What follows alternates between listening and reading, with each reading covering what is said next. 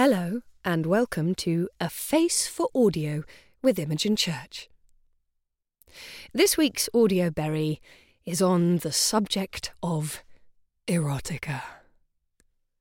If you listened to the previous audio berry, you'll probably know that I basically got into audiobooks because I had been a burlesque dancer, and when I auditioned for the RNIB, they said, Oh, you're not a prude, would you like to read sexy books?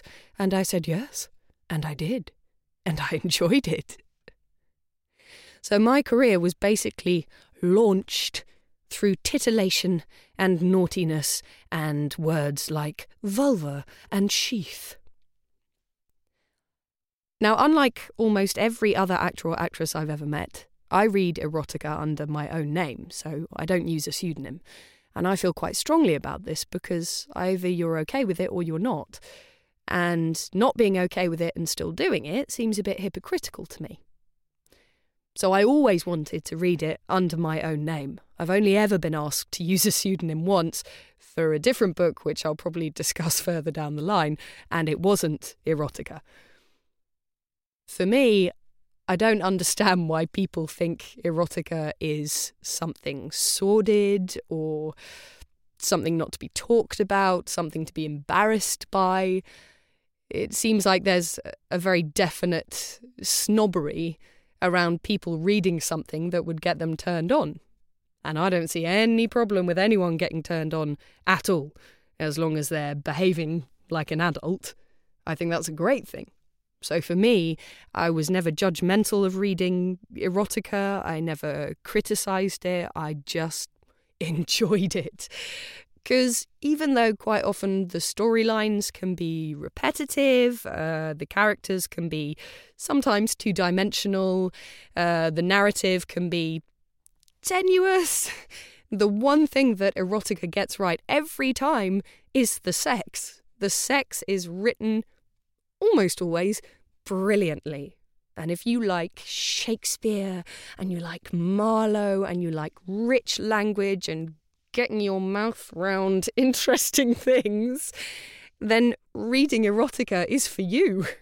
Because those scenes describing sex are so juicy and so fun to read. The beautiful thing about it is that you get immersed in the sexy times. And that's a good thing. That's a really good thing. I would rather read an erotica novel than a poorly written, mainstream, sells four million copies novel because there's passion in there. Not just in the literal kind of penis and vagina way, but there's passion in there for the writing. And it's great. It's really refreshing. So, the first thing I want to talk about with audio porn is the language the language of the sex scene. If you read a Mills and Boon, you're going to read things like, he turned left at the junction of her thighs. Which works. We all understand what they're talking about, but also kind of reminds me of the M4 and maybe a service station, so perhaps not that sexy. You will also read things like, her nipples pebbled under the silk of her nightdress. Which again, I mean, it makes sense, but it does remind me of rock pooling when I was small, which perhaps isn't what you want to think about when you're reading something a bit sexy. But there are also wonderful terms, wonderful terms for anatomy, wonderful terms like sheath and sword, and lots of lovely euphemisms that are really fun to read. The other type of erotica is the type that just lays it on the line. And for me, I find that less sexy. But a lot of people like it, so it's fine.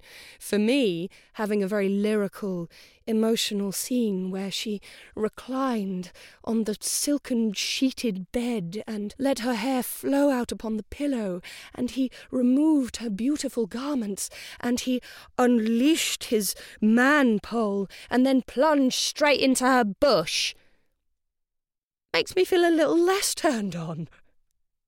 But for some people, talk of bush is good. And for some people, talk of large, throbbing cocks is really, really good. And I don't mind that, because it takes all sorts. If we were all the same, how boring. What I would like to see, what I would like to read, is more stuff that's genuinely written by and for women. I have a nice little game I play with myself because a lot of people who write erotica also write under a pseudonym. So I have a game that I play with myself. That sounds wrong. I have a game that I play with myself where I try and guess if it was really written by a woman or was it really written by a man. Quite often when I do my research, I'm correct. I'm not going to tell you what my criteria are because it, it may upset people, but generally if there's a lot of chat to do with the posterior, it was written by a man. The next thing to talk about is sexy noises. So, when I read audiobooks, I put my whole self into it. I really lose myself in the story. I do big gestures in the booth. My face gets scrunched up. I, there's none of the kind of mumblecore elegant, attractive, my forehead doesn't wrinkle movie acting or naturalistic telly acting. I really gun for it. So, one of the things that, you know, I like to practice in my personal life when I'm working on erotica is my various sighs and sounds of pleasure, such as, oh, oh, oh, oh. And apparently it works because people enjoy it and people come back for more. Um, and publishers, for some reason, keep employing me. Lord knows why. But, you know, your sexy noises are a really important part of reading erotica because you want people to buy into it. You don't want to be the cynical person who's reading it because it's a job, but really they don't lower themselves to enunciate the sex sigh. So I think people should give audio erotica a chance, definitely. And a lot of people read it, a lot of people listen to it. Thanks to the advent of the Kindle and MP3s, people can sit on a train and nobody will even know that they're reading pure, unadulterated, lovely filth. So give it a go. You might surprise yourself.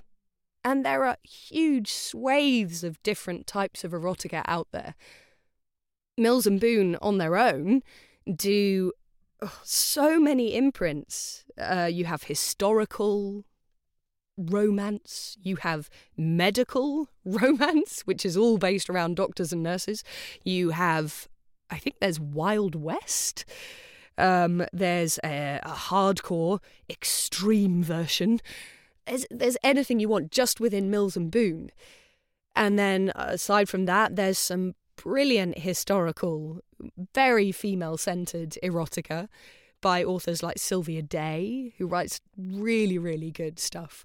If you want Pride and Prejudice, but you know, you want to see what happens in the bedroom after they get married, then that's the one for you.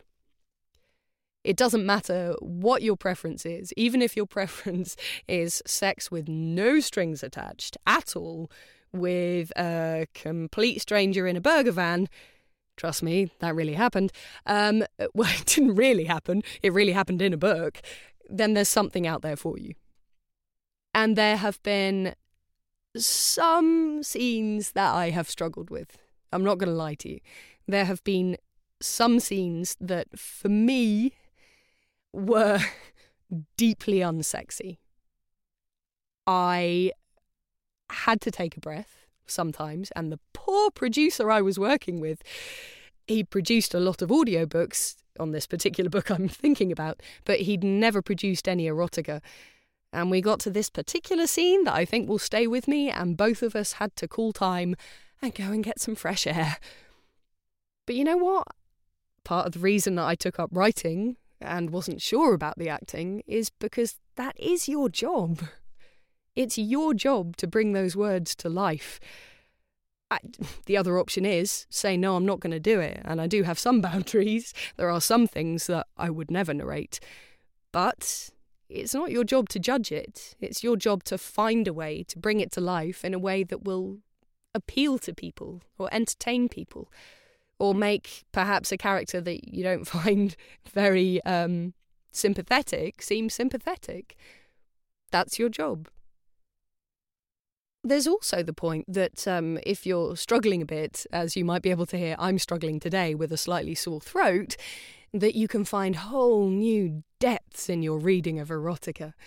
It enables me to get so husky, so deep, which, to be honest, I can't normally do. But today, I'm going to make the most of it. So there's an upside to feeling like a bag of tripe, which is how I feel today. Never call off a job if you have a sore throat. But that's a whole separate audio berry that hopefully you will have time to listen to.